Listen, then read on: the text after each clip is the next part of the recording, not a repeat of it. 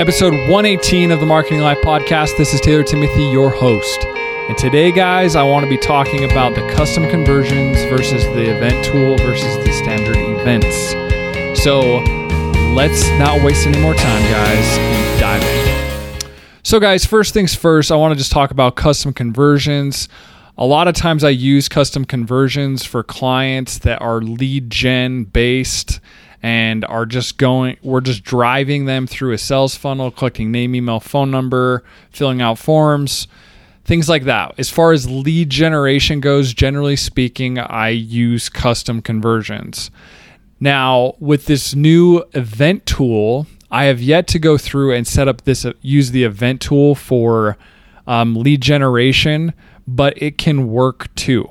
Um, as far as that goes. Now, standard events, what I am noticing with standard events is it seems like Facebook is kind of starting to not allow standard events as much. Like everything they're prompting you to do is using the event tool and using uh, custom conversions.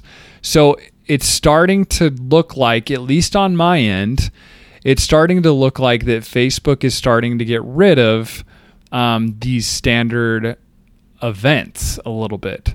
Um, so they kind of like prompt you to to go through this process of using the event tool and using custom conversions. So it'll be interesting to see what happens there um, as far as that goes. So what is the difference between them all, right? So the custom conversion, basically, you're telling most of the time generally speaking, you're telling Facebook, track this URL. When this URL is opened, then I want you to tell me that this happened.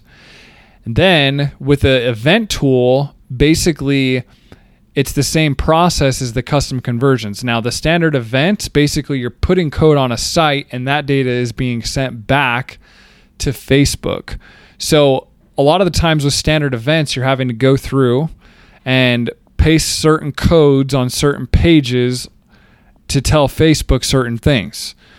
But like I said, it's starting to look like that Facebook is forcing us to kind of phase out these standard events. And the reason why I say that is just because of how you're setting up custom conversions now with this new event tool.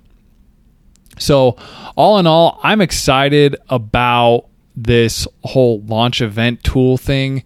It's it's really working well in my opinion. It's working well for me and I can't complain about it. So all in all, um, ever all of these things it's funny that are all kind of just starting to mesh and go into one tool that's basically going to be the ad event and you're going to go through your sales funnels and test them as they go. So What's the difference between them all? They all get you the results that you're looking for. They're all going to help us get more leads and sales. So, all in all, like I said, guys, custom conversions, like I generally speaking, I use custom conversions for lead gen. And then obviously, this event tool is definitely going to help out all of you e commerce people out there doing add to cart and doing um, initiated checkout process and sending back the the purchase value and things like that, this event tool is really going to help you guys out and make your life a little bit easier. So you won't have to like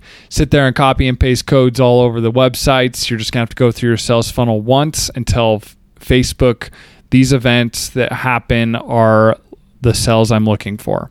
So, thanks guys for listening to episode 118. Thanks guys for listening to episode 118. If you guys have any questions about custom conversions, the event tools, and all those things with Facebook and tracking, feel free to reach out to me. I'm here to help. Thanks guys for listening and peace.